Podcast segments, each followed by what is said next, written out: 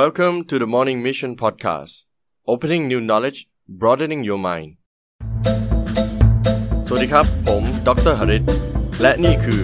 The Morning Mission Podcast เปิดความรู้ใหม่ ขยายแนวความคิดของคุณ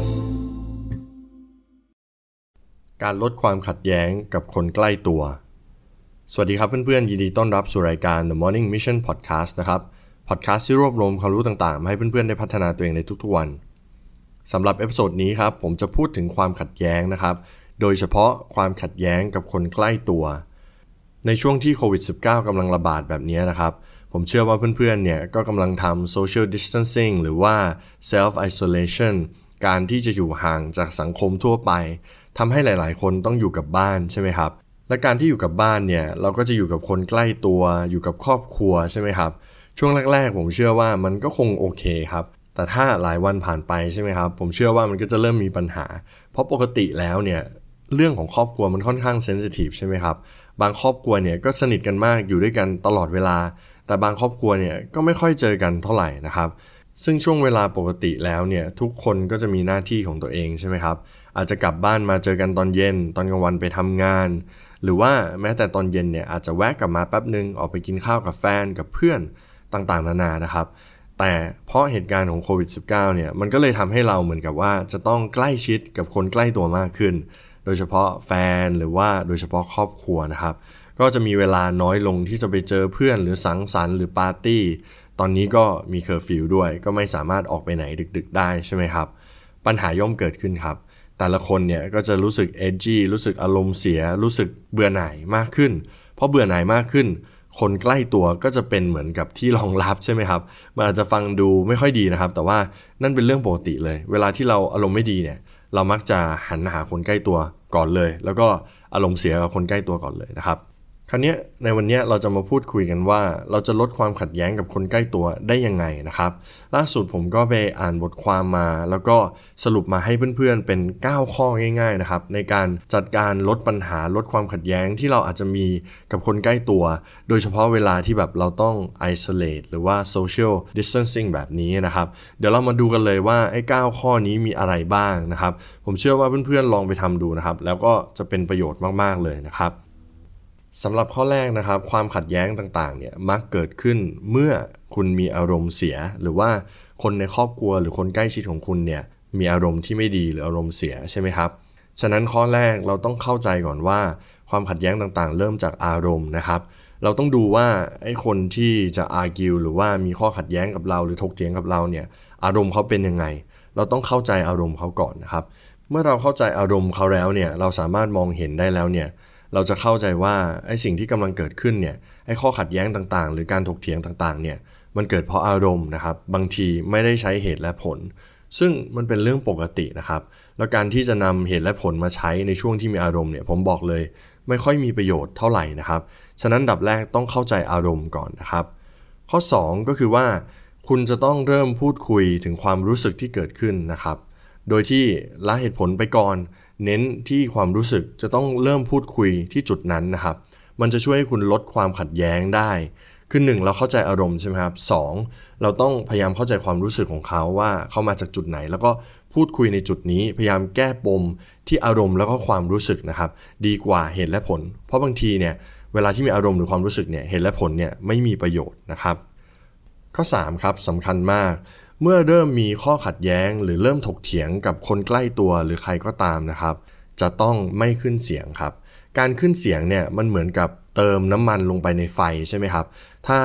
ครอบครัวของคุณแฟนของคุณพี่น้องของคุณ พ่อแม่ของคุณเนี่ยกำลังมีอารมณ์ความรู้สึกที่มันแย่อยู่ใช่ไหมครับ แต่ถ้าคุณเริ่มขึ้นเสียงเมื่อไหร่เนี่ยมันก็เหมือนจะเติมน้ำมันลงไปในไฟปุ๊บ อารมณ์นั้นก็จะยิ่ง intensify หรือว่าหนักขึ้น ถ้าอารมณ์เสียก็อารมณ์เสียมากขึ้น ถ้างอนอยู่ก็ยิ่งงอนกว่าเดิม ฉะนั้นโทนเสียงสำคัญมากนะครับ ตัวเราเองต้องเริ่มก่อน ถึงเขาจะขึ้นเสียงเนี่ยเราก็ห้ามขึ้นเสียงนะครับ เราจะต้องคุมโทนเสียงให้รู้สึกว่าอารมณ์เราเนี่ยอยู่นิ่ง แล้วก็สามารถที่จะคามหรือว่าทำให้เขารู้สึกสบายได้นะครับ การไม่ขึ้นเสียงก็จะช่วยได้นะครับ ข้อ4นะครับเราจะไม่ขู่ฝ่ายตรงข้ามนะครับ ขู่ฝ่ายตรงข้ามหมายความว่ายังไง อย่างเช่นบางทีเราเห็นใช่ไหมครับ พ่อแม่เนี่ยดุลูกหรือดุเด็กเนี่ยก็จะบอกว่าถ้าทำแบบนี้จะไม่ทำแบบนั้นให้นะอ่าถ้าทำแบบนี้จะโดนแบบนี้นะ หรือแม้แต่บางทีนะครับ ลูกที่เป็นวัยรุ่นใช่ไหมครับ พ่อแม่ดุว่าอย่างนี้ ลูกก็จะบอกว่า ถ้าพ่อทำแบบนี้ถ้าแม่ทำแบบนี้จะหนีออกจากบ้านนะ หรือแม้แต่ในกรณีของแฟนกันเนี่ยสิ่งที่ไม่ควรทำเลยก็คือว่า ถ้าคุณเป็นแบบเนี้ยเราเลิกกันนะ ห้ามพูดเลยนะครับ เพราะว่าในช่วงนั้นเนี่ย แต่ละคนก็จะอยู่ในอารมณ์หรือความรู้สึกที่มันไม่ดีและเห็นและผลอย่างที่บอกไปก็ไม่เป็นประโยชน์ที่จะนำมาใช้ ฉะนั้นการขู่ว่าจะทำแบบนั้นแบบนี้มันก็ไม่ต่างจากเมื่อกี้ที่บอกว่าขึ้นเสียงก็คือ เติมน้ำมันลงไปในไฟนะครับ ซึ่งเป็นสิ่งที่เราไม่ควรทำอย่างมากนะครับ ฉะนั้นเมื่อเกิด argument หรือว่าการถกเถียงเนี่ยห้ามขู่กันและกัน ว่าจะทำแบบนั้นว่าจะทำแบบนี้นะครับ เป็นสิ่งที่สำคัญมาก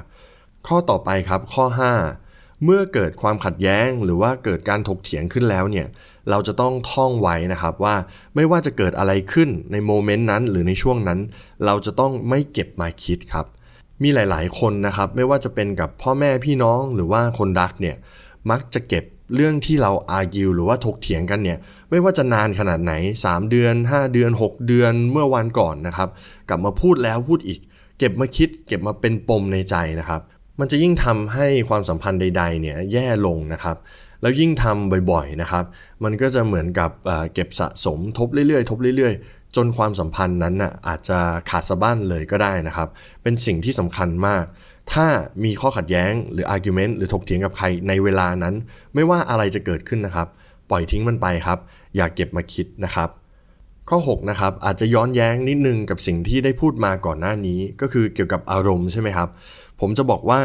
ข้อ6เนี่ยอย่าเก็บกดหรือว่าอย่าเก็บมันไว้นะครับ ถ้าบางครั้งเนี่ยเรามีอารมณ์ หรือเรามีปัญหาที่ต้องแบบพูดคุยกันหรือถกเถียงกันเนี่ยมันก็เป็นไปได้นะครับ ที่เราจะมาพูดคุยแล้วก็ถกเถียงกัน อย่าเก็บมันไว้นะครับ อารมณ์เนี่ยบางครั้งปล่อยมันไปก็ได้นะครับ แต่ว่าเราจะต้องเข้าใจนะครับว่าอันนั้นคืออารมณ์ แล้วเราก็จะพยายามที่จะไม่ปล่อยแบบไม่มีสตินะครับ โดยเฉพาะกับคนรอบข้าง เราอาจจะบอกคู่รักหรือแฟนเราว่าเฮ้ยวันนี้เราอารมณ์ไม่ดีนะ เกิดอะไรบางอย่างขึ้นในที่ทำงานหรือว่ากับเพื่อนร่วมงานต่างๆ นานา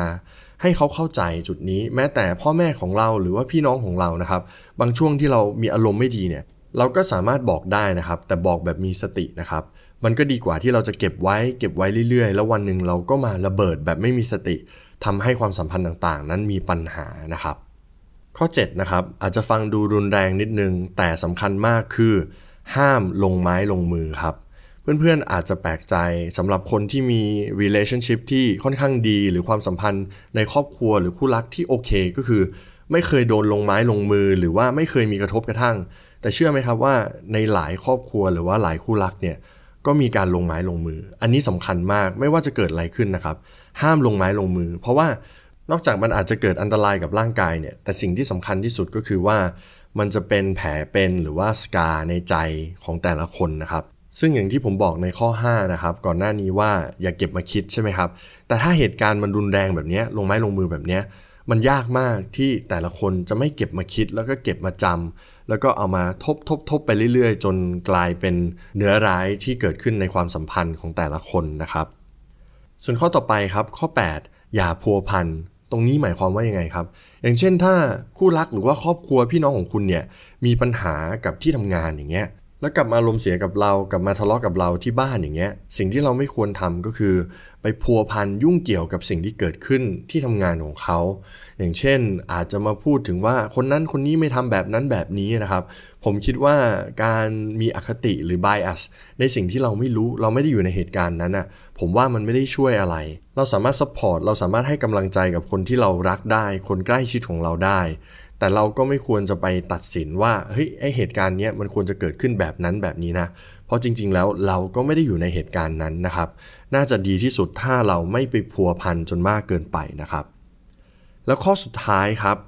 ปล่อยมันไปปล่อยวางนะครับ เป็นข้อที่ค่อนข้างสำคัญที่สุด มันจะคล้ายๆกับข้อ 5 ข้อ 6 ที่แบบยามาคิดยาเก็บกดอะไรประมาณนี้สำคัญที่สุดเลย เราต้องเข้าใจว่า any argument หรือความขัดแย้งใด ๆ ที่เกิดขึ้นเนี่ย จากอารมณ์หรือจากอะไรก็ตามเนี่ยมันมาแล้วมันก็จะผ่านไป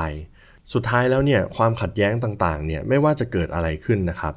relationship หรือความสัมพันธ์เนี่ยมันสำคัญกว่า ฉะนั้นเราจะต้องมีเป้าหมายว่าเราจะทำยังไงก็ได้ ที่จะให้ความสัมพันธ์ของเราเนี่ยดีอย่างต่อเนื่องต่อไป บางทีนะครับมาถกเถียงกันมีข้อขัดแย้งเนี่ยแต่ละฝ่ายแค่อยากจะเอาชนะ ไม่ได้มีอะไรเลยนะครับ คุณก็จะต้องลด ทิฐิหรือว่าลดอีโก้ของตัวเองลง แล้วก็บอกตัวเองว่าเราไม่ต้องชนะก็ได้ ปล่อยให้เขาชนะ เพราะสุดท้ายเนี่ยเราชนะไปแต่ความสัมพันธ์มันแย่ลง มันก็คือแพ้นั่นเองนะครับ ถ้าคุณทะเลาะกับแฟนกับพ่อแม่นะครับ ท่องกับตัวเองไว้ ปล่อยให้เขาชนะเถอะไม่เป็นไรเขาจะว่าอะไรเราก็ไม่เป็นไร เราวางตัวเองลงมาเราลดทิฐิตัวเอง ลดอีโก้ตัวเองนะครับสุดท้ายจะดีที่สุด ก็เป็นการปล่อยวางครับและนี่ก็คือ 9 ข้อนะครับที่ผมคิดว่าจะช่วยลดความขัดแย้งกับคนใกล้ตัวได้นะครับ เดี๋ยวเรามาสรุปกันนะครับว่ามีอะไรบ้างนะครับ ข้อ 1 เข้าใจก่อนว่าความขัดแย้งใด ๆ หรือการทะเลาะเบาแหวงอะไรกันเนี่ยมันเริ่มต้นจากอารมณ์ เราต้องเข้าใจอารมณ์ตัวเอง แล้วก็เข้าใจคนรอบข้างนะครับ ว่าอารมณ์เขาเป็นแบบไหนนะครับ ฉะนั้นแล้วเมื่อเข้าใจเนี่ยก็จะทำให้ทุกอย่างดีขึ้น ข้อ 2 นะครับ พูดคุยถึงความรู้สึกครับเมื่อมีการทะเลาะเบาแว้งหรือว่ามีความขัดแย้งใด ๆ เกิดขึ้นนะครับ มันก็จะทำให้ความรู้สึกของเราเปลี่ยน เพราะอารมณ์เราเปลี่ยนใช่ไหมครับ อาจจะรู้สึกแย่ผิดหวังกับสิ่งที่เกิดขึ้นใช่ไหมครับ ฉะนั้นเราจะต้องมาพูดคุยกันถึงความรู้สึกของแต่ละฝ่ายนะครับข้อ3นะครับอย่าขึ้นเสียงการขึ้นเสียงก็ไม่ต่างจากการเติมน้ำมันลงในกองไฟนะครับทำให้ทุกอย่างมันแย่ลงนะครับ ข้อ 4 ห้ามขู่กันและกันนะครับขู่ว่าจะทำแบบนั้นถ้าเธอทำแบบนั้นแบบนี้นะครับ มันทำให้ relationship หรือความสัมพันธ์เนี่ยแย่ลงมากๆนะครับ ข้อ 5 นะครับ อย่าเก็บมาคิด ไม่ว่าจะเกิดอะไรขึ้นในข้อขัดแย้ง การทะเลาะเบาแว้งเหล่านั้นเนี่ยให้นึกเอาไว้ว่ามันเป็นเพียงแค่อารมณ์ อย่าเก็บมาคิดนะครับ อย่ากลับมาพูดซ้ำๆนะครับ ข้อ6นะครับอยากเก็บกดครับ มีอะไรก็สามารถพูดคุยกันปล่อยอารมณ์ หรืออะไรต่างๆ ด้วยสตินะครับ ข้อ 7 ครับ อย่าลงไม้ลงมือสำคัญมากนะครับ เพราะมันจะทำให้กระทบทั้งร่างกายแล้วก็จิตใจ แล้วแต่ละฝ่ายก็จะลืมมันได้ยากมากนะครับ ข้อ 8 ครับ อย่าไปพัวพัน ไม่ว่าจะเป็นเรื่องอะไรที่เขาอารมณ์เสียมานะครับ หรือแม้แต่เป็นเรื่องที่เราทะเลาะเบาแหวงกันเองนี่แหละ เรื่องที่เราอารมณ์เสียกันและกันเองนี่แหละ อย่าพยายามที่จะไปพูดถึงเหตุและผลพัวพันในรายละเอียดจนมากเกินไปนะครับ ข้อ 9 ข้อสุดท้ายครับ ละทิ้งมันปล่อยมันนะครับ ถ้าคุณจะต้องเป็นผู้แพ้ในข้อขัดแย้งนี้ก็ไม่เป็นไรครับ ปล่อยไปให้อีกฝ่ายชนะ แต่เรารักษาความสัมพันธ์ที่ดีเอาไว้นะครับ และนั่นก็คือ 9 ข้อนะครับ ที่ผมหวังว่าจะช่วยลดความขัดแย้งระหว่างเพื่อนๆ กับคนที่เรารัก คนใกล้ตัวของเราได้ โดยเฉพาะในสถานการณ์แบบนี้นะครับสำหรับ episode นี้ผมอยากฝากเพื่อนๆ ไว้ประมาณนี้นะครับ ทุกคนก็ stay home stay safe นะครับ รักษาสุขภาพให้แข็งแรง หวังว่าเราจะผ่านพ้นวิกฤตนี้ไปด้วยกันอย่างรวดเร็วนะครับ และถ้าเพื่อนๆ ไม่อยากพลาด episode หน้า ฝากเพื่อนๆ กด subscribe และ follow ผมในแพลตฟอร์มต่างๆ ด้วยนะครับ แล้วเราเจอกันใหม่ใน episode หน้า สวัสดีครับ